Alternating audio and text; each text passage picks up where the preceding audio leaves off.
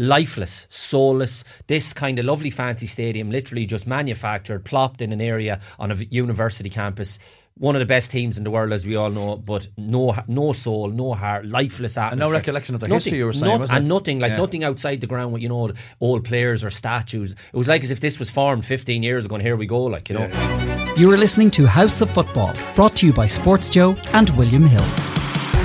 Hello, I'm Eric Lawler. Welcome to House of Football with SportsJOE and William Hill. Delighted to say episode 15 is graced by show regular Mr. Alan Cawley. Al, you're very welcome. Thanks very much for coming up again. Thanks a million, Eric. Good to see you. And we're very delighted to uh, to have uh, a first time guest on the show. It's Daniel Lambert, Chief Operating Officer at Bohemian Football Club. Dan, thanks for coming along. No bother, Eric. Good to see you. Great to see you. Um, so we'll we'll just we'll get the chat going. Uh, Dan, obviously, uh, you're you're seen as one of these uh, uh, innovative minds in the League of Ireland, and and Bohs has grown exponentially under your uh, stewardship over the last few years. I'm not saying it's just you. There's, there's an army of volunteers and and p- great people behind the scenes doing all the work. But just going back to the start, uh, Dan.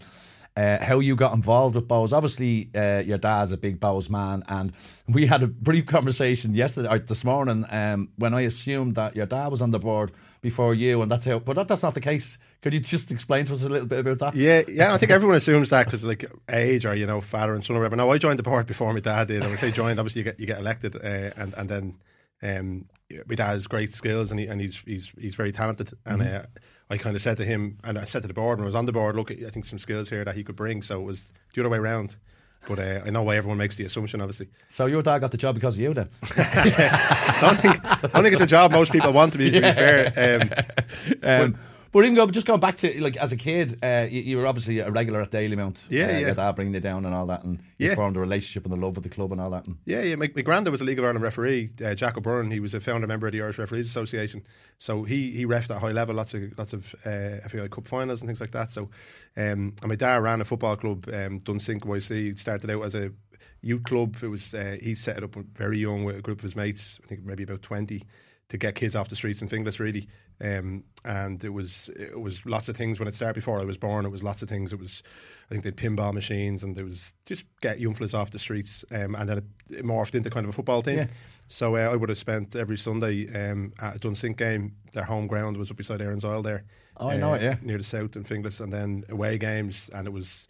Sunday Sunday football. They got very good towards the end. They got promoted, but when I was going as a kid, they were. It was just you know it was a piss up really. yeah, yeah, it was a pub team basically. Yeah, Yeah, and I'd be selling spot the balls from about age five and pubs and Finglas. So already you're involved in marketing at an early age. I had to sell the spot the balls. I think I got a pound for each spot the ball I filled, and when I got older, I could go down the road to the next pub and sell a few.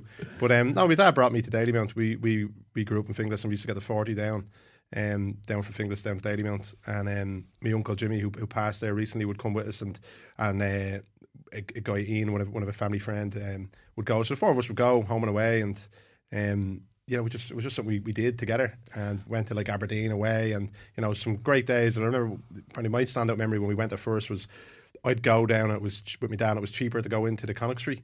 Uh, it was it was cheaper to go in there, Yeah. so we'd go in there and have the first half in there, and normally stand on the tramway. Uh, winter football, obviously, and then there was a fella at the. Not many people would be on the Connachtry. Well, me and dad would have been there, Dan. Surprised we never bumped into each other. yeah, well, we, our we must have. Yeah, yeah. And I like, loved it, but the, your man would let you in at half time into the Jodi. I think Yeah. it was free at half time if it wasn't full. So at half time, you go in, in and meet the mates from school and stuff like that. Yeah. So yeah, just just always went down. And you mentioned there, like you brought skill, you, you offered like y- these skills that you could bring to Bohs. Um, can you tell us a little bit about that? Because from from as long as I've known you, Dan, I mean, there was a, there was a portion of your time when you were working for the United in the United Nations in New York. Can you explain a little bit about that? What, what that was all about?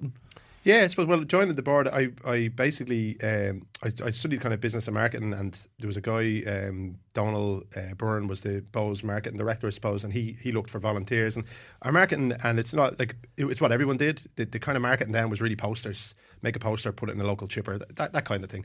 Go to a school, give them free tickets. Um, nothing wrong with that type of work. It's obviously quite basic, but that's what everyone was doing.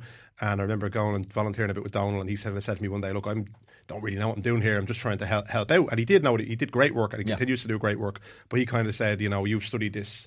Why don't you go for the board? I think it was maybe 20, it was 2011, so it was maybe 22, 21. Um, and got on, I ended up being elected onto the board. I've done lots of roles during the years uh, uh, when I was on the board, but um, yeah, and I ended up, I did a master's in uh, international law and conflict. Um, did a thesis on like the NATO invasion in Libya, to be interested in that type of thing.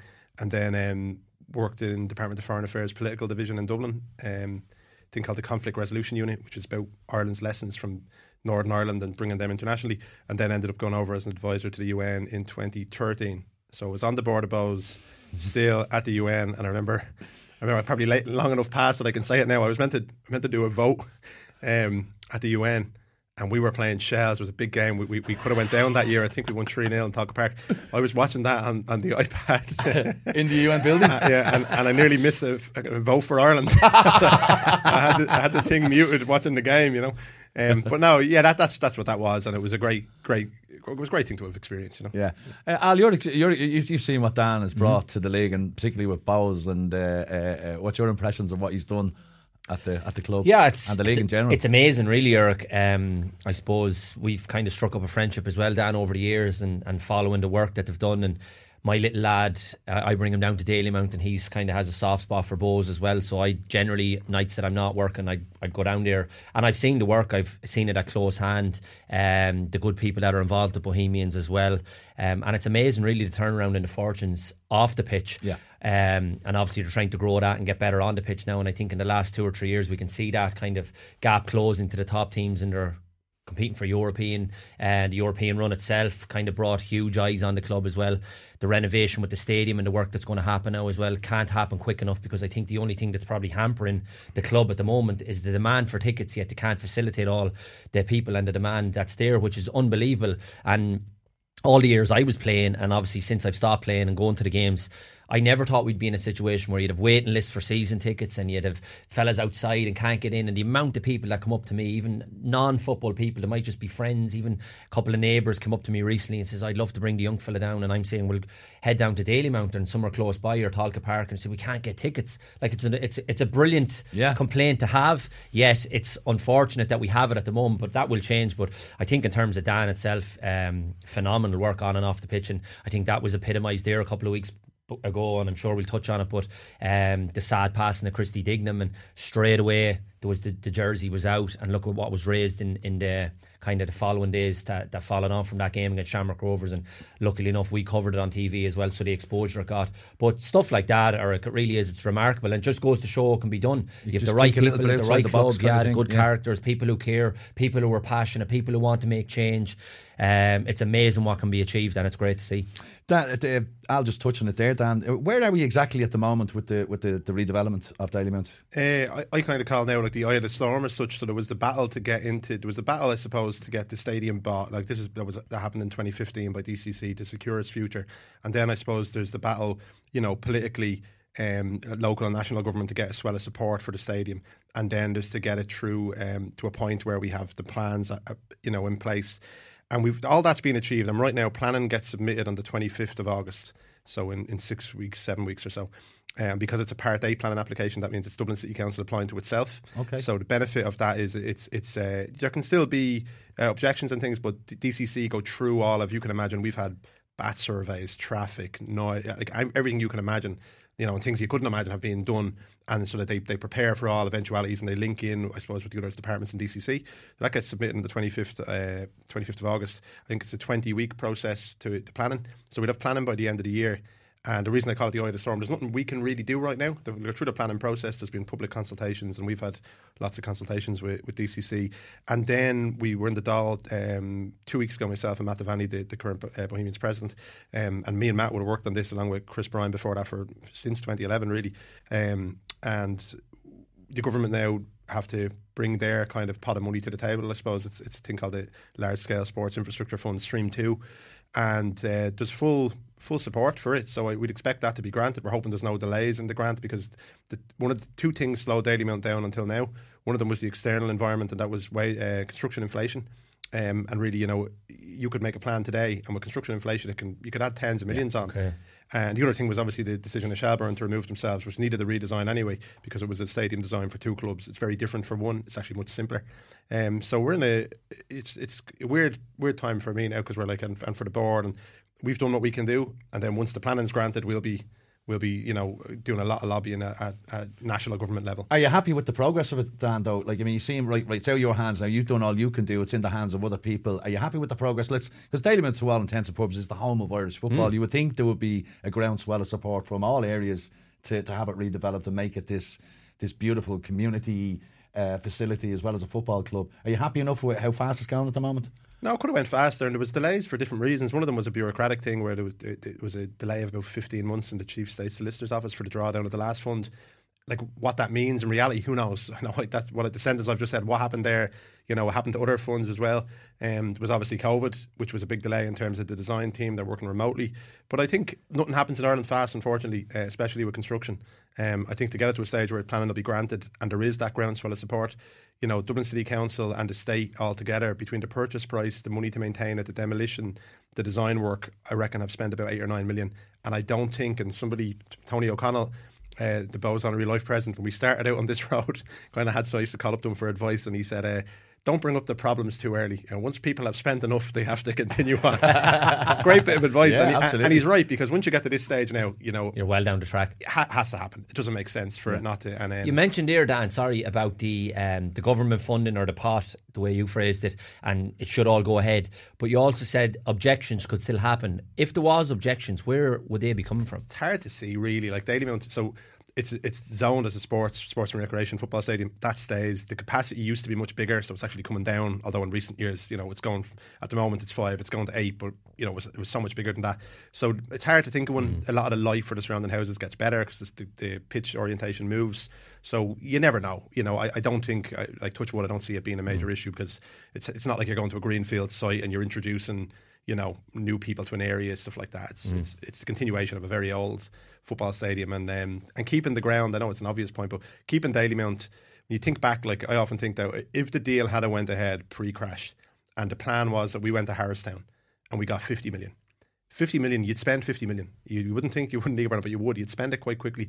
And I think we would have ended up out, you know, out by Dublin Airport, out of sight, out of mind. Yeah. Yeah. And and I really think that's probably a saving grace. It mightn't seem like it and it caused years of pain, but to stay in Dalymount, It's um, the soul of the club. Hundred percent, and people want to go there. If- look, if you lose a game, which every club will lose games, there's loads of bars, there's places to get food. It's easy to get to, easy to bring mates to. Yeah. and, and that's important. You know, I mm-hmm. think being out on the periphery of a city, Well, even so many bus routes go through Phibsborough as well, like from all over the city. Totally. You know, But you mentioned here, Eric, about being the home of Irish football. It's the history and heritage that goes with it. And you want to hold on to that and, and kind of harness that as long as possible, forever. You want it forever. We see in the modern world now when people, as you say, and I know they're upgrading to fancy stadiums and all, but there's still something kind of beautiful about that old history, heritage. And if you can hold on to it, obviously make the improvements that are needed, but still your heart is still in, in the one place. Hundred percent. So one thing you can't buy is authenticity, and maybe we might talk about it later. But like having the fan-owned model, totally. Like you can have all the money in the world, but you can't buy authenticity. You just can't do it. You can talk about things, and but at the core of it, that that isn't there. And I think you know history and the stadium location that, that you can't you can't recreate. it. I use the example. I went to Man City. I think I said it to you about three or four years ago over to watch oh, a game. Lifeless, soulless. This kind of lovely fancy stadium, literally just manufactured, plopped in an area on a university campus. One of the best teams in the world, as we all know, but no, no soul, no heart, lifeless atmosphere. no recollection of the Nothing, history you were saying, not- and it? nothing like Yeah. nothing outside the ground with you know old players or statues. It was like as if this was formed 15 years ago, and here we go. Like you know, Yeah, yeah. I went- went to Maine. My dad was a City fan years ago. He doesn't really he doesn't follow the Premier League anymore. But I went to Maine Road with him, and I remember going to a pub near the ground. I was only a kid. There was there was. I remember going in, and they only sold cans of whatever everyone was drinking, and they were two or three pounds, and it was just Oasis on full blast. all, all blokes in, and I was like, "This is brilliant." You know, Yeah. it's, it's probably gone. Yeah, all gone now. It, I'll just touch it there, Dan. Do you think that's the difference between the League of Ireland and say the Premier League? That lack of soul, that lack of yeah. it's- authenticity. It's hard to it's it's, it's difficult to say. Like I, I've like Alan there. I've been to a few Premier League games. I, I, uh, and to, to the grounds. The last time I was actually over there, I went to a, a European game with Kevin Brannigan. I know he's on he's on Second Captains there. Kevin, I think we went to a game, a European game. I can't even remember who they played. We left at half time. I genuinely we left at half time. I I found the thing to be one of the most boring experiences. And I thought Anfield European game. I think it's just it's like most things. I suppose like. Like it might seem like a mad thing. Do you remember the stock car racing that was on out by the airport years ago? No? Yeah, yeah, yeah, Used yeah. to go out to that, right? With, with my dad. I remember that was brilliant. That stuff's gone because it's a bit dangerous, I assume. yeah. Right? And it's like the edge has gone off most things. It's and, and the Premier League is probably an extreme of that. And why is it an extreme? Because it's global capital, it's global money, and global money doesn't like risk. It likes Mm-hmm. to protect what it has, drive up prices, remove risk. And I think that League of Ireland has a bit more rawness to it. I think there's obviously things that you know the league want to eradicate into safety issues with things like flares, but they do exist and they create a point of difference. And I think that overall the league has a better experience. And I'd be really reluctant. Say something like VAR. uh, you know, like if you just had a European discussion with other clubs, it might seem like a good idea, and it's coming into Europe now, and I think Shamrock Rovers will mm, have will have VAR. yeah. To me, that'd be ter- a terrible thing to bring in. Okay. Like, it- there was a big survey done on English fans. Eighty-two percent of them regret it coming in. And Hate the it. main reason they gave is the spontaneity of the football mm. experience is gone. Yeah, you can't don't know whether to cheer or not. Yeah, yeah. so things like that, I think we've got to be smart about what we do with the league. That you don't just follow suit with what everyone else does. You know, have something that is the game of football, the global game, but have bits that are different. Still ours. Exactly. Yeah. Exactly. To show your identity as a as a culture and as a league. Just to create the, the experience for Yeah. like what is a football game? It's a, it's a it's a it's a big communal experience between people, whether it's in the bar before the game, in the stadium, the players, the fans. It's all this interaction going on. And if it becomes just about solely about just the guys on the pitch and, and not about what the fans experience, and I think that takes Uh, from it. Dan, like when you came in, you, you mentioned you took over from the the that, I forget his name. Sorry, the the lad. Donald Byrne. Donald, sorry, Donald look, uh, looking after the marketing, and he said he was doing a very basic type of marketing. When you sat down and looked, using the knowledge you'd acquired through education, what was the thing that jumped out at you first? What did you see that Bohs needed to do better? Um, I don't know say. Like you said at the start, I should say like uh, you know I'm very keen to like like you know I've worked hard at Bohs, has of has of countless other people, and and and so many people like right now people who've passed like Mono. You know, so many people did so much work. So it's definitely not about what, what I did. I was involved in it with other people, but I think that. The most obvious thing back then was we went from a position like I, I joined the board in 2011. Pat Fenlon was still the manager at the time. It's come full circle. Obviously, Pat back directors as director of football. We cut our budget by 93 percent. Wow. And I know people have, but that's the truth. That's what happened. And um, we went from a position where what the, the way the club was set up, and most clubs are still set up like this, in, in my opinion, and it's changing thankfully a bit. But the thought process was a successful team on the pitch will create a successful club off the pitch, which is totally incorrect, and it won't work for anybody. And I'd, I'd try and find anybody who can give an example of that. Bar having unlimited resources, um, and we went from a position where what we were selling was a team who like our you know I remember like obviously Roddy being there and you know great European trips and we were selling success on the pitch and I remember when we budget uh, for Gates if the team is doing well we should have more people and what we needed to do as a club was we went to a position where we were definitely not going to win anything we were possibly going to be relegated and I think it was a great achievement that we weren't and people like Aaron Yeah, did a great Callaghan job, and yeah. Owen Heary in the early days of Keith that that didn't happen but we then had to figure out why you if we've gone from a point where we're selling you come here and see a team win a game to right, the team is probably not going to win. What else? What else can we? Hmm. ca- could we get a sense of pride in the club that if someone walked out the door on a Friday and we lost, they were disappointed, but they were still proud of that club, and and that they had this sense that they want to be a member, they want to contribute, they want to volunteer, and on the flip side, commercial partners, you know, because we used to have contracts, and I've I've seen them. We've none now, thankfully, where the commercial contract was set up in a way where if we got to the cup final, we got more. If we won a league, we got more. All so incentive incentives, yeah. Yeah, and what, and what is that for the commercial partner? It's just solely it's just solely their profile on a back page of a paper or on TV. Which On is one very- day. Yeah, it's very hollow. Where now we go to a commercial partner and say, like, you know, our, our community plan is here in front of us. We will do this, this, this, and this. We'll behave in this way as a club. Way bigger commercial contracts over longer periods of time. And if we're successful on the pitch, that's that's a bonus. We're not we're not Yeah. selling you that. Right. You know, and likewise for the so that was the, the approach for marketing is what can we do that's one cost no money, two is outside the box because outside the box attracts attention. If you do what everyone else is doing, you know, you're just a, a, a small League of Ireland club in media terms. So just bringing those things together, more guerrilla marketing and. You know, stuff like the appointment of a club poet and you know our own beer and graffiti spray jams and all this stuff was Climate mocked. justice officer. Did you did you know Dan say from in those early days you said you came on the board of 2021 and obviously with Donald and going out with the posters but could you tell the potential that was in the club in terms of stuff that the market that wasn't being tapped into of all those things that if you were to bring them to the table No, I don't think so. No, no. I think we did. I think when you try and do stuff a bit different, it was became.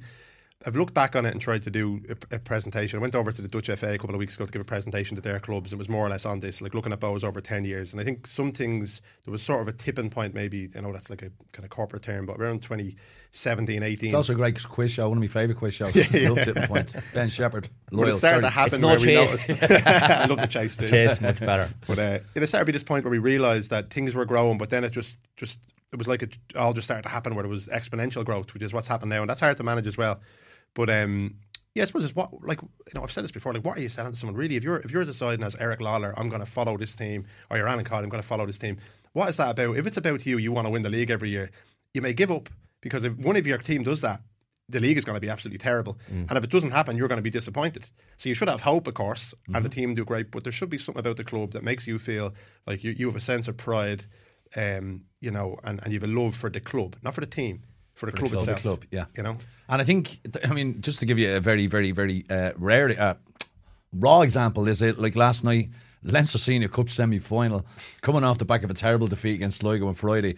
As Leinster Senior, I, I arrived down the ground thinking it'd be about 20 Bohs fans. Or like, we brought like, what was it, 650, something, like a mental number. And I go, what, what, what are they? I thought I was the only lunatic going down the rain last night, and the whole away end was full. And Shels brought a sizable support there. So that immediately tells that what you just said there, there's a bit of authenticity, there's a bit of truth behind it. Because if they were looking for success, nobody would have turned up last night. I mean, still sulking over Friday. But they went in their droves last night and cheered on them young lads to to, to an, an amazing win. Great win, 4 3 against Shels. Anyway, um, but um, but Dan, I want to talk to you about the, the jerseys, okay? Because let's let's be honest, they're the biggest. You know, they, they're the things that get Bohs the most publicity in the press and and uh, and and I suppose quite often they're a stick to be beat, to beating us with by other clubs and all that kind of thing. And you know, some of that's from jealousy, begrudgery, whatever. Um, but did you quickly identify, Dan? I suppose that jerseys could be, uh, you know, for want of a better expression. Uh, a, hugely a, a, a, a tool to push Bohs further, like you know, get them out there, put them out into beyond Bohs fans, and just get them out into the press. Did you realise that okay, this jersey is going to cause an impact? It's going to cause a ripple in the no, press. No, not really. I No? It kind of now I've realised loads of stuff that I didn't obviously when it happened, but like I should probably premise this with like Des Kelly as a main shirt partner. Des Kelly have allowed Fontaines shirt, Yeah. the Refugees Welcome shirt, obviously Aslan. I think three three times they've they've allowed us to do this. Deserve enormous credit. I do on the flip side, on the commercial side of it, I do, and I, and and I firmly believe that by doing these things where there's social good and there's a, and there's, and it creates a kind of a I suppose increased kind of coverage of the club that does also benefit the whole club, including the commercial partner. But the the refugees welcome shirt, like we we we've done a lot of work with, with migrants, like an awful lot of work. It's been brilliant work. It's, it's, I've learned so much from it myself. I know lots of other club members where I didn't know what the rep provision was. It was it was Kevin Brannigan again who Yeah. who originally was doing that work, and you know that that was I think 2019 maybe we we did that shirt or 2020 and the that just came out of a place where you thought like what's the highest profile thing at a club is is the shirt really um you know in terms of the football space. And was there a way I suppose of doing something with a shirt where you'd get football fans thinking about an issue maybe that isn't normally covered in sports media? And it was a huge huge success. And we obviously did it with Amnesty International and we called for an end to direct provision and and um it, it raised a lot of money. It raised a lot of people spoke about something they wouldn't normally speak about. Um, and since then, I suppose we've done lots of other shirts. But to me, if you think about it, like if you're the League of Ireland is a small league, I think we're ranked 33rd at the moment. We might get to 30. Mm. We're never going to go be, be beyond 20, let's say, maybe 25. We're going to main, we're going to remain a small European league. If we reach all our potential, we're still a small European league, and there's nothing wrong with that. We're a small country, right? So if that's the case, and you're Bohemians, like we would have sold 500 home shirts, 100 away. As it got bigger, maybe eight, 900 home, 150 away. Like they're not really proper income streams for the club, and also they, what are they doing? You know, like they're, they're not. You know, you're not linked to a cause, or you're not. So I think that by kind of doing these shirts, what's happened is you've got that global football audience of people who love football, but we're a small league, so they're not going to be interested in our league for football reasons because the best players aren't going to be in our league. Um, but they might have common values with you. So you might have a, someone in London or Birmingham or wherever in America, Germany, who feels about football that you know that it should do social good, that maybe they respect the fan-owned model, um, and lots of other things that are inherent in our club, and they could like that. So what we found out with the shirts is, you know, the vast majority of, of our shirts go outside of Ireland. The people who will never come to Dalymount Park, who don't know who Jonathan Afolabi is or Keith Buckley, and there's nothing wrong with that. Yeah. But they identify with this as something that they see as a good a good part of football, when there's lots of parts there's problems with. And if they buy our shirts and help raise money for other issues, it helps us as a club, helps the, the causes that we've stood for. And um, there's, There's no commonality with them. comment. That's all it is, yeah. And I think that otherwise, if you're a Bohemians or League of Ireland, you can't access the global football market because you're not selling the best players for the most part. You get the odd one, um, you know, and you're not playing the best players because they're in the Premier League or La Liga or whatever. But you can have common values that that do link with the global football market.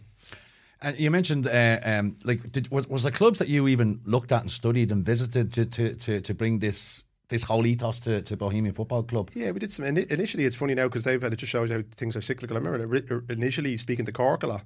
Right. Um, back when we were in trouble because Cork were really flying. Obviously, they had their problems afterwards, and hopefully those days are behind clubs here. Visited FC United a couple of times. They came to visit us, and we had a friendly. That's right. Remember that? Uh, St. Pauli and some of their directors came over. They're very interesting stuff. Some stuff we're doing now, and like ten years later, is just what they do, holding member forums. They're obviously very strong on merchandise, but that's split from the club. So ours is still fully in the club, Okay. uh, which is great. Um, Union more recently, there seems to be, if, if you look at leagues around Ireland, whether it's Malmo, Real Betis, uh, FC, in, in England, it's a much sm- smaller clubs because of the, the amount of finance in the game. But in Germany, with their ownership model, it's more common. But there seems to be one or two clubs in each market. Venezia now in, in, in Italy, now they're privately owned and they're it's kind of a merchandising operation really, uh, with high fashion kind of tagged onto it. But there seems to be a couple of clubs in each league who who kind of do their business a little bit differently, where they're trying to have, have a bigger impact and maybe bring in more revenue in a different way. Okay. But we try to marry that with a social conscience, if that makes sense. Yeah, yeah. And and it's worked. When you see clubs copying that model, as say, say the presentation to German clubs and some some of them doing now stuff that you were doing ten years ago, it's almost validation for kind of what you were doing and, and, and the correct decisions that were made over that period of time. So it, it's it's unbelievable, really, when you see that because as you said. It's easy for us to think we're a small league over here, no one really cares. But when you see clubs across Europe copying the models that Yeah. we have, we always think we have to copy their models. Yeah, yeah. But here's clubs from the Ah, outside. It's, it's know, mad. It's mad. It's something like I remember someone said. I thought it was a wind up. A good, good, and he won't mind me saying it. Martin Connolly, who's is obviously the general manager at Dundalk.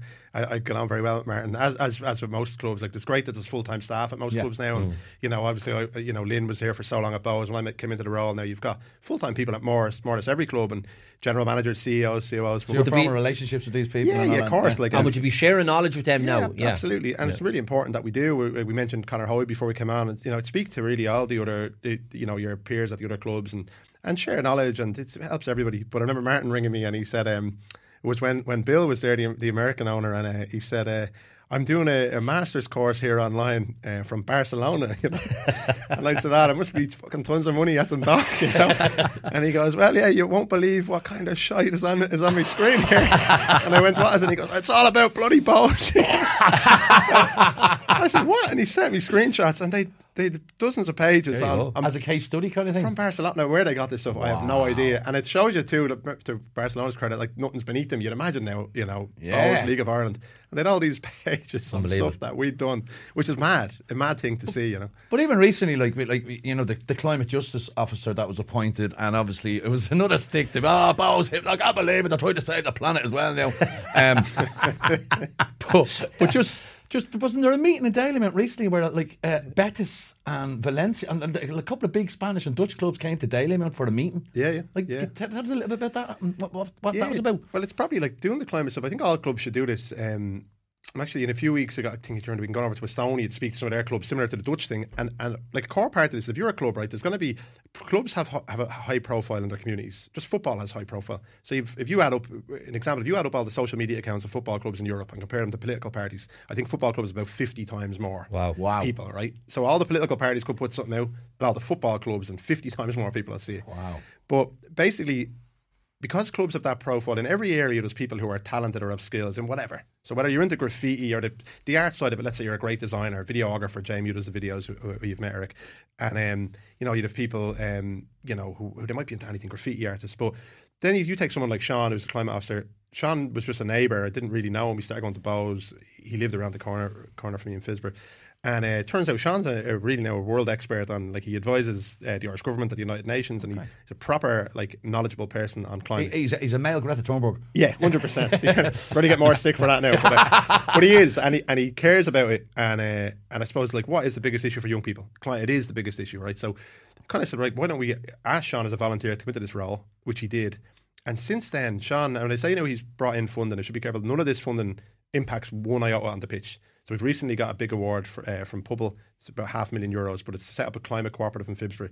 I w- that's where I'll leave it because Sean knows the intricacy, like how it works in detail. But basically, bringing someone in like Sean, he's enabled us to work with. He he he wrote a funding application, a European level one that got. So I think there's you've named some of the clubs. Yeah. Real Betis, Werder Bremen, number of other clubs. We're the lead club in it. He was on a call with them, I think, this morning when I left the office. And it's enabled us to form these networks across Europe with big clubs, but on a basis where we're equal. On, on social good. Okay. I've no doubt there'll be football benefits, and like Union, like the friendly from Union, Yeah, that was incredible. came from a relationship through club marketing. Yeah. So there is spin off benefits, but that again is the club now is going to be a leader in Phibsborough and Dublin 7 on climate action. And that that's fine. Mm. That doesn't negatively impact the pitch. If anything, it helps because there's more, More profile for the exposure. club. Yeah, yeah, yeah, yeah. And Al, like, from your time uh, playing in the League of Ireland, Mm. can you see the massive change already? And how is it? How is it different now than to, to your day playing in the league? Yeah, it's incredible. It really is, Eric. And even that's gone back maybe 20 years ago, but I would have started the media stuff, say, 10 years ago, and I can even see the changes since then. And there would have been stuff, say, I remember starting writing columns for RTÉ's website. That's when I first started getting involved in media stuff.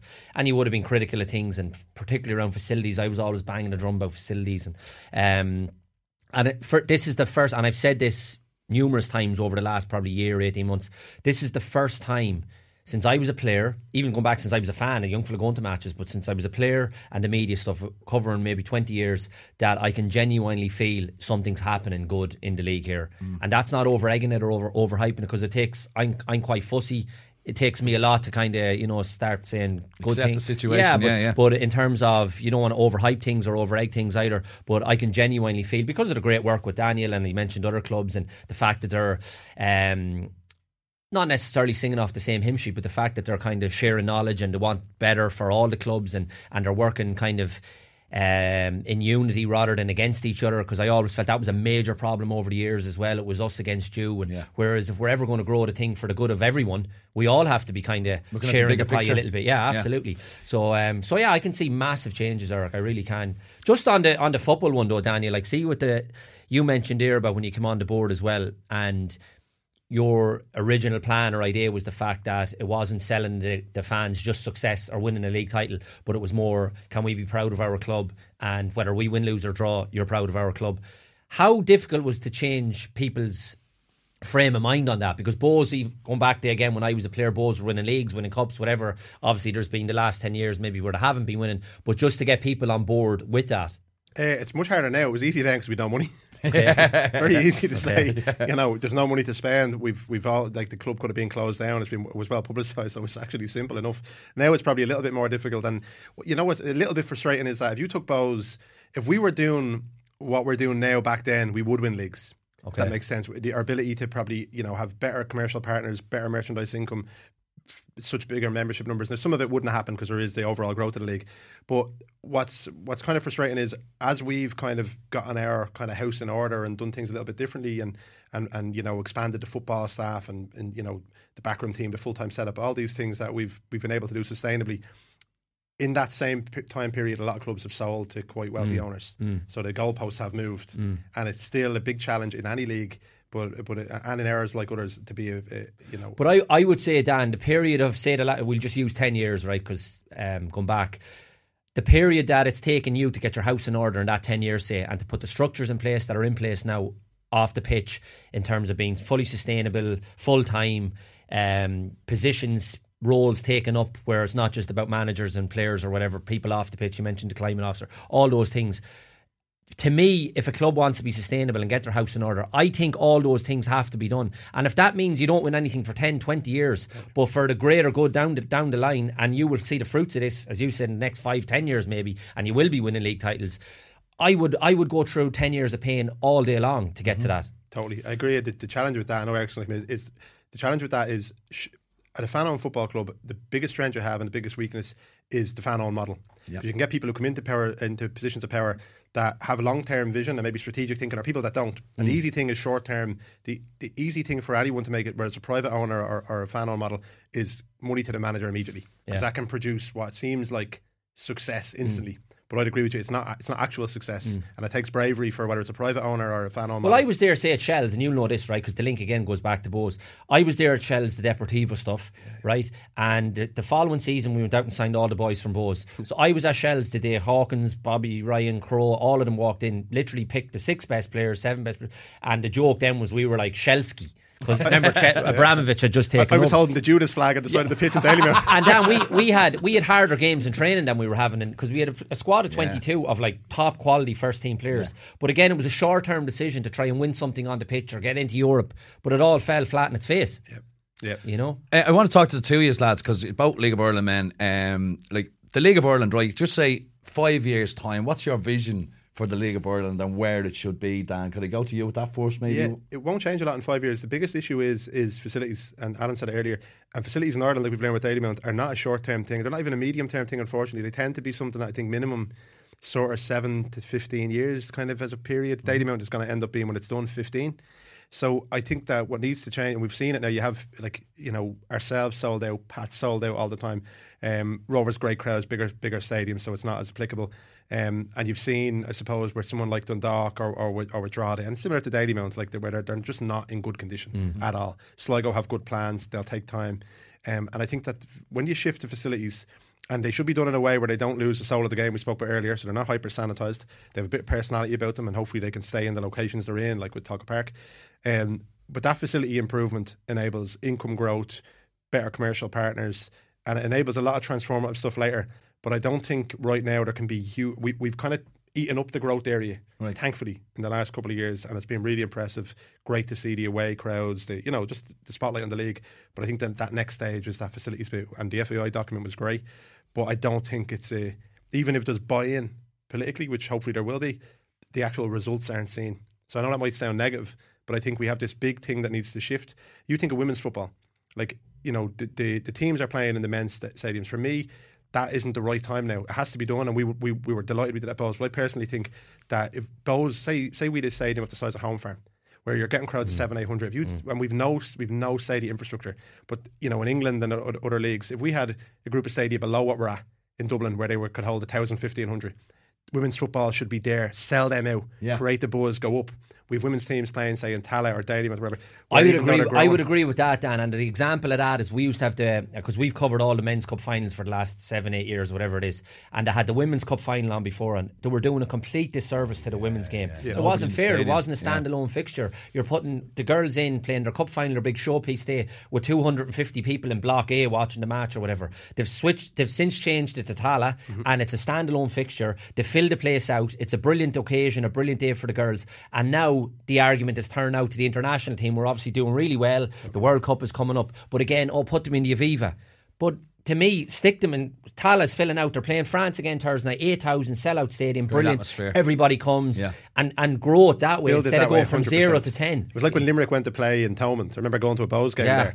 And you oh, know, and it's not a positive thing. There was nobody there. It was so I think, and th- but that demonstrates the scale of the facilities issue. It's not just the League of Ireland men's. It's having there should be tiered stadium mm. infrastructure. We're so far from that, unfortunately, and I think that'll be the big big shift. I don't know what you think, Alan, but Yeah, well, the facilities thing has, has been a bugbear, as I mentioned here since I 2013, going back to like Like basic things like women's toilets and yeah. stuff like that. Yeah, the That's- the yeah. biggest issue, Eric. It really Yeah. is. You go to grounds and all, and you, you bring your kid to the ground Yeah. and the toilets, whatever. So hopefully there, there's change happening. But again, as Daniel said, that takes time, a lot of time and investment and funding. But the one thing I have noticed, and you asked me the question earlier, just about maybe the last year to 18 months, all of a sudden there's an appetite politically. Which that was never there, and I genuinely feel it's sincere with a lot of them. You know, I have no allegiance to any political party, but if there's anyone willing to get on board and help us and give us funding to improve the game and grow the game, I'm all for it. I think Labour are having a debate in the Dáil in a couple of weeks. The first time a, a soccer debate, I think, is going to take place at, over two two hours for forever. I think I'm not sure if there was ever one. Um, The fact that the League of Ireland is out there in the ether now, and Yeah. it's being spoken in such circles like the government and all that, can only be a good thing. A hundred percent, because because if we're ever going to grow, we are going to need some sort of government funding at some stage, because especially for the facilities. So that's something that I feel you mentioned in the next five years. If that can continue to grow. As it's as as the appetite is getting bigger and, and stronger for it, that is something that I think we could look back here in five years and say, remember we had that conversation, and you look at the amount of government people who were involved and genuinely want because the onus now, if you if you even broaden out the debate or the argument around not just the League of Ireland. The onus is on us now to develop our own players because they can't go to young lads. Yeah. So we have to put resources in place here for them, which again needs government funding in terms of training grounds and facilities for these young brilliant players. You mentioned them in the Leinster Senior Cup last night. None of them can go to England now until they're 18. Mm-hmm. So what facilities do they have and the coaches to give them the best possible training right now at this moment in time that young Nixon Okason will be playing in the next two years and then he play in the first team and then he might go when he's 20 and good luck to him. Mm-hmm. But, but for right now his pathway is through the underage systems at Bohemians and then maybe playing Declan's first team, score 50 goals, and then he's gone. And good luck to the kid. But that's the pathway now. So Yeah. we need the best possible that we can provide for them in terms of Trevor Crawley, Yeah, whoever's the, the manager, Yeah. Derek Pender, whoever it is that that's at that club looking after them. And I think that's something in the next three to five years that we can definitely improve. Uh, Dan, I want to turn to you about the um, the player contract issue uh, and the fact that you know all the clubs are using this term now. Uh, when we signed a player now, they're signed on a multi-year deal as opposed to, I suppose, Bohs are just handing out season by season contracts. Um, and also, you've spoken, and Damien Duff has come out and said it as well, um, that the league needs to get get together and talk about minimum fees and all that. Can you elaborate a little bit on on, on all that? Yeah, yeah. So the multi-year one, you know, it's probably and there's different reasons for doing that. Um, but you often have you might have options, option years. So a club might be in a position where you could have a player for three years, but there might be an option that needs to be executed in year two. So the, the contract could be two or three years. Okay. Um, so that'd be the reason you might put that in, so that you're not setting a, you know, there might be a decision that Yeah. needs to be made, and, and there's lots of ways that those clauses can work. There's ones where it's club only. There's ones where it's both parties. There's ones where it's number of games played in the in the, in the season, where the player plays over a certain amount the next year executes. So there's, there's loads of ways that can be done depending on the agent. Um, regards to minimum fees, like, no, I, look, I came out with this last year, and there was a lot of maybe it was the year before. Like we we had a couple of contracts where there were get outs. They weren't near the level some of them were reported at. They were they were six figure get outs, so they weren't they weren't Okay. you know, and, and it's hard at the time to say anything, but like they they weren't measly, and the people who did Yeah, because I suppose that the people were saying like I mean just just give an example like we one example I heard of was was um, ex Bohs player Mandroiu at, at Rovers like went to Lincoln for like like twenty grand or something like that because think- that was written into his contract. Yeah, I think that one might be accurate. I won't get into it's obviously another Yeah. club. but I think that, and I think it was unusual circumstances there. Um, and to be fair, like you know, clubs have gotten much better. Shamrock Rovers have gotten good fees. Pats have, uh, we have, and that needs to happen for so everyone. it is improvement, Dan. Do you think? I think it is. It's it's like I suppose you know we talk about we don't have any players right now, and we would be oh, like I I, I, I wouldn't as as myself. Obviously, Pat's come in and we had a meeting this morning um, uh, at the club, and you know Bohs won't be going for for get out clauses, you know, and we need to get away from them for sure. But how do you build up? I suppose the you know the fees paid for players. I think first and foremost, there's going to be two things that clubs look at: the ability of the player, but also the, the environment they're coming from. And the environment they're coming from now is improving, but it's still not a great environment. Um, you know, mainly due to, due to due to facilities. And we've gotten better at Bohemians with full time coaches. And you mentioned like Trevor's in our youth setup, Craig's in there. We've we've also a grassroots um, uh, paid grassroots positions. You know, so we're improving. Lots of other clubs are too, but we need to get the full thing: staff, the academic elements, the facility elements, uh, and begin to command higher fees the league. And it should be seen like if a club gets half a million for a player, I think we should be getting towards that figure for our best young players. Good I add-ons. think I think what what slightly changed there as well, Dan, is the reason we can command a better fees, and for all the, the reasons Dan has outlined. But I also think for years the perception across the water was that we were Mickey Mouse, and they looked down their nose at us. Whereas now I think the perception is changing in terms of the structures in place at clubs and full time resources, and and you see the talent of the young boys coming through now as well. So I think the the viewpoint from across the water as well, because I know clubs in England and people I would speak to that used to think.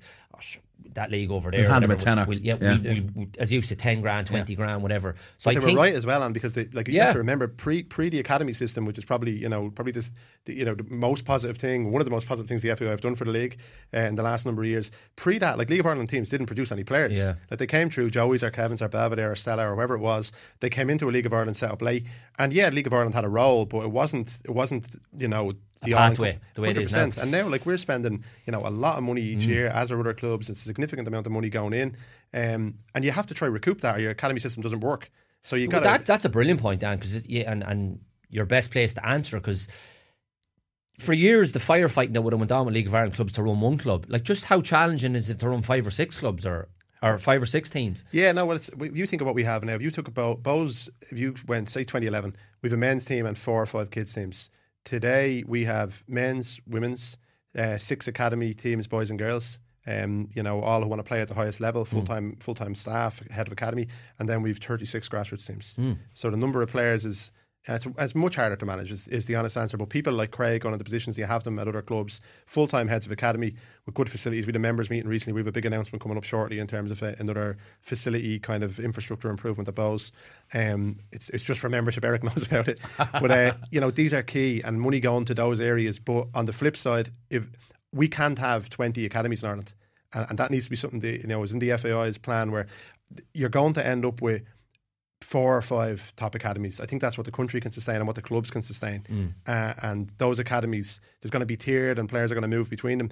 But the academies have to be able to generate income both between themselves and there's a new new arrangement in terms of domestic compensation. Last year, we, we know uh, from the FAI worked on through the NLC where there's better rewards between academies to recognise that you shouldn't be able to take a player for five or six grand that club's invested in. And likewise, now we need to get that figure up in terms of transfers. But that's it's for the whole league. It's not good if one club can command high fees. It- So it everyone needs to be- buy into it. everyone needs to get higher fees, both transferring academy to academy, um, and and obviously go to the UK being the main market. It's essential. Another thing I want to ask you about, Dan, um, this union of European clubs, small and medium, um, which I, I'm not sure you were behind or, or, or you, you, you joined, or can you just tell us a little bit about that whole thing? Yeah, you know, I've nothing to do with the establishment of it at all. I was asked to join the board of it. I joined the board a few weeks ago, uh, an interim board until November, where there'll be a, um, a conference or a general assembly, and the, the, the membership will then elect a, a board. Um, How many boards are you on? Uh, just, just that, just that one. All right, that one. Yeah. You- so the, the Bohemians one, you're not on the board now. No, and I shouldn't be, and that's Okay. why I'm not chief uh, chief executive officer. Like Bohemians a fan on football club. Okay. Decisions have to be made by the membership. Or it, Was there ever a time when you were on? You mentioned your dad here, and obviously you have a good relationship with your dad. But was there ever a time when you, because you, you were on the board, the paths crossed. Ah, yeah, for years. Yeah. But but I mean, would there ever- ever a time where you'd be in a meeting like this and there'd be complete kind of anarchy in terms of what he wanted and what you want, no, not, not really. or There would you be been- always singing off the same hymn sheet? Bo-? Bo's board in general, I can only remember one time there was ever a split vote on an issue. But in general, the, the board is. But I mean, just with you and your dad. Ah, yeah, the odd time, obviously. Yeah, you, you get that, like. but uh, but now the UEC, and I do think the UEC is going to become a big thing and a very important thing for Ireland. Is is basically the easiest way to explain it. The ECA, I should say, the, the UEC is not is not is not being established to tackle the ECA or to you know to the, the two of them can exist uh, you know in harmony and exist as two institutions. The ECA is a European Clubs Association, um, and how the ECA works is basically they have they on their website it says that they're the sole representative body for professional clubs in Europe, but they have 130 clubs with an ordinary vote. So 130 clubs are representing you know 1,500 clubs. Uh, and and it's it's a little bit more tricky than that. It's, it there's, there's an executive committee. You have some power, and the basis of the Union of European Clubs is that you have a consolidation of the game now um, happening all the time in terms of fewer and fewer clubs being able to qualify. And you think of someone like Legia Warsaw, they can win the Polish Premier Division, and they're not guaranteed a place. If a country of 40 million people are not guaranteed group stage European football, where all the English teams are automatically in, and that's done for commercial reasons. So the game is becoming run by big by big finance. And you even think of something like coefficients. And I heard a great quote over at the first UEC meeting. and It was from uh, Matt Parrish, and he said that the coefficient system is the gerrymandering of football. And what he means by that, I suppose, is that in football, because you've been good for five or six years, shouldn't mean that you have an advantage over a team who does well next year. Right. That's not how football should work in the moment, in the season that you Yeah. exist in. And this idea of coefficients is about ensuring that if you're a big club and you have a bad year, oh, you're back in. And uh, you know, and w- w- the reason for the UEC is basically a democratic uh, one club, one vote system that's open to all clubs in Europe. And we're built. The membership is growing rapidly. Um, and the idea being really that you go to, you know, Is that for the say the other? Uh, so you mentioned the 130 clubs that are in the other association. So you're saying the other 1500, the balance, they're all kind of joining you the can smaller you can be in both, and it's not for Right, and okay. uh, even it's not even for small or medium clubs. If Oh, you okay. think of a club like I suppose take uh, Brighton, who were at the meeting, the, the the first meeting in Brussels a few weeks ago. I say there. Br- Brighton Every aren't balls small are there. Brighton are there. Yeah, yeah. Who's next? but they aren't a small club. Yeah. But but they don't have a voice in Europe. You know, so there's different levels. It's not about big or small. It's about there's very few clubs make a lot of decisions uh, in Europe and decisions that have far-reaching implications. Let's take for a second, right, the UEFA Conference League. On the face of it, a brilliant thing. So for the first time now, it's very unlikely that the league winner doesn't qualify for that. It's quite an easy route, and that's not knocking what No, yeah, other yeah, yeah, have yeah. achieved. It is a much easier route. So in the past, we've ne- we never had, you know, we had one or two small examples where like and brilliant achievements with Rovers and Dundalk. Group stages. Yeah. But it was it was such an amount of kind of not luck, like kind of you need, things needed to go your oh, way. Oh, yeah. Yeah, it But was a monumental achievement. It was, like, and it couldn't be know. repeated. Yeah. But now with the with the if you think of the Conference League from the outside, an Irish club now should qualify each year. A brilliant thing. But actually, you look at that. Ireland had no no say in that as a league. And for me, it, it's a great thing in one way, but also a really worrying thing because the difference between the, team who finished second, third, and the cup winner or fourth, they can't get by the third qualifying round. Just look at the stats on it. No one's done it. You won't get by the third qualifying. We've done it. Sligo's done it. Pats have done it. Where they've gone through three rounds, 750k gross, about 500 net when you build in the way the, the Travel and bonuses stuff, and yeah. travel. But the team who wins the league is in line for three and a half million. That's going to create massive income disparity. Right. And if someone does it consistently, we run the risk of creating a league like Scotland. And you know, and that, that's just, but that issue isn't considered. So Union European clubs, the idea being that everyone can join equally, whether you're Have any other Irish clubs joined then? yeah, they have, and I probably not. I, I, it's up to them if they've announced it, and it'll obviously become public in time. I won't say who they are, but a number Okay. number of clubs have joined. The Great. membership is growing, and I think it has. It's going to become a really important body, in my opinion, and you know to link in with UEFA properly, hopefully, and to have representation where you've got the ECA who represent clubs who are playing basically consistently in Europe, and then someone to represent the majority who also deserve a voice, and at decisions at European level impact them and their leagues. So that's that's what it is, and hopefully be more on it. Um, so, like we, we touched on it briefly there as well, uh, uh, Dan. The growth of the women's game and Bohs are only was it third year, third year as a, a senior women's team? Is it third, third, fourth year, Fourth. fourth year? Yeah. Um, and already twice, three times this season, we've seen the League of Ireland attendance record being broken. Once at Dalymount, and then obviously in Tolka. Um, like. How important is uh, is is is Bohs uh, to have a women's team and to you know to, to, to encourage and support women in, in, in, in as as a whole in, in football in Ireland today? Oh, it's it's look, it's it's brilliant that so many clubs and and know only two seasons ago I think we were the only Premier Division club with a women's team. Um, you know, once, once obviously Shels were promoted, now we see Sligo, we see Shamrock Rovers. I know Pats have a plan and a pathway, I think, and it's it's look, it's brilliant. I would say on the other side of it that it's it, it is it's, it is still still challenging in terms of like the facilities you mentioned, um, funding. You know, and we need to build the crowds, which thankfully the crowds need to be. And we we've been managing obviously to grow our crowds as of other clubs. I know we had a back and forth recently where there was attendance has been broken, which is brilliant. But I think the World Cup is going to do that so much good. You know, a, a big event like that, hmm. and for for young kids to It's the women's version of Italia 90, Yeah, really, it's isn't amazing. it? It's, And it's incredible. incredible, yeah. And you're going to be working on it, Al? I'm working on it. Have you I'm been doing looking your homework? to it, yeah, Yeah. absolutely. Always do the homework. That's the key. you flying should out, know are that. No, doing it from here. you need to get out. Get that in. yeah, RTÉ haven't got the money. RTÉ haven't got the money. I don't know if you heard the news recently. No but- comment. Got it sponsored, no? Okay, lads. Okay. you, No need, you need your man Noel Kelly, certainly, which I feel. Anyway, No, I am. I am. Um, I'm really looking forward to it. And it will be like, and I, I was in Hampden the night they qualified, and it was just incredible. Um, follow them now. Like we've been covering the games for the last three or four years, even when they were like developing and getting close, and then they had the disappointment, obviously, of not qualifying the last major tournament. But so to see them do it, and that night in Hampden was just, and even you go back to like Amber Barrett, that goal, that goal is like a Ray Houghton type goal. Like that'll be remembered. In but fif- also the emotion as it was well was unbelievable. involved. The, I was getting emotional, like Yeah. because I, I spotted straight away what she did. Yeah. and she went down to that the, the corner flag. There was a cameraman pointing to the armband of obviously what happened. and Kane days McKay very re- quickly realised because they all wanted to jump on, Yeah. and she backed them all It off was and said, "No, let incredible. have her moment." It Yeah, was, it it was a beautiful thing. And then Vera, I've met Vera a few times and interviewed her, and she's real infectious, and Yeah. you kind of want to get behind them and support them, and so it will be. That'll be an unbelievable uh, event now in a couple of weeks. Yeah, I think it's a, I think it's a, a, a line in the sand moment for Irish women's football. I think it's the game's just going to grow. And again. I suppose, Eric, like going back to the negativity around like uh, our international team years ago, and when when we didn't capitalise on Italia ninety when it was happening. Hopefully now, for all the things we've outlined in terms of the women's game, trying to grow on facilities and funding, that they will capitalise on this event because it'll be absolutely huge. Like. Brilliant. Right. Well, lads, you two could talk all day and I'd listen to you all day, but we have rapidly run out of time. And uh, uh, before I go, I'd like to thank uh, uh, my, my regular regular co host, Alan. Cawley. Thanks for coming. Best of luck with it, negotiating a contract with RTÉ. And uh, and of course, the uh, and, and Dan Lambert from Bohs. Dan, thanks very much for joining us. Yeah, Fascinating worries. insight. And uh, yes, so that was uh, me, Eric Lawler, with House of Football and SportsJOE, and William Hill. We'll be back same time next week. Tune in, subscribe, tell your mates, share. You know the story. See you next week. You've been listening to House of Football, brought to you by SportsJOE and William Hill.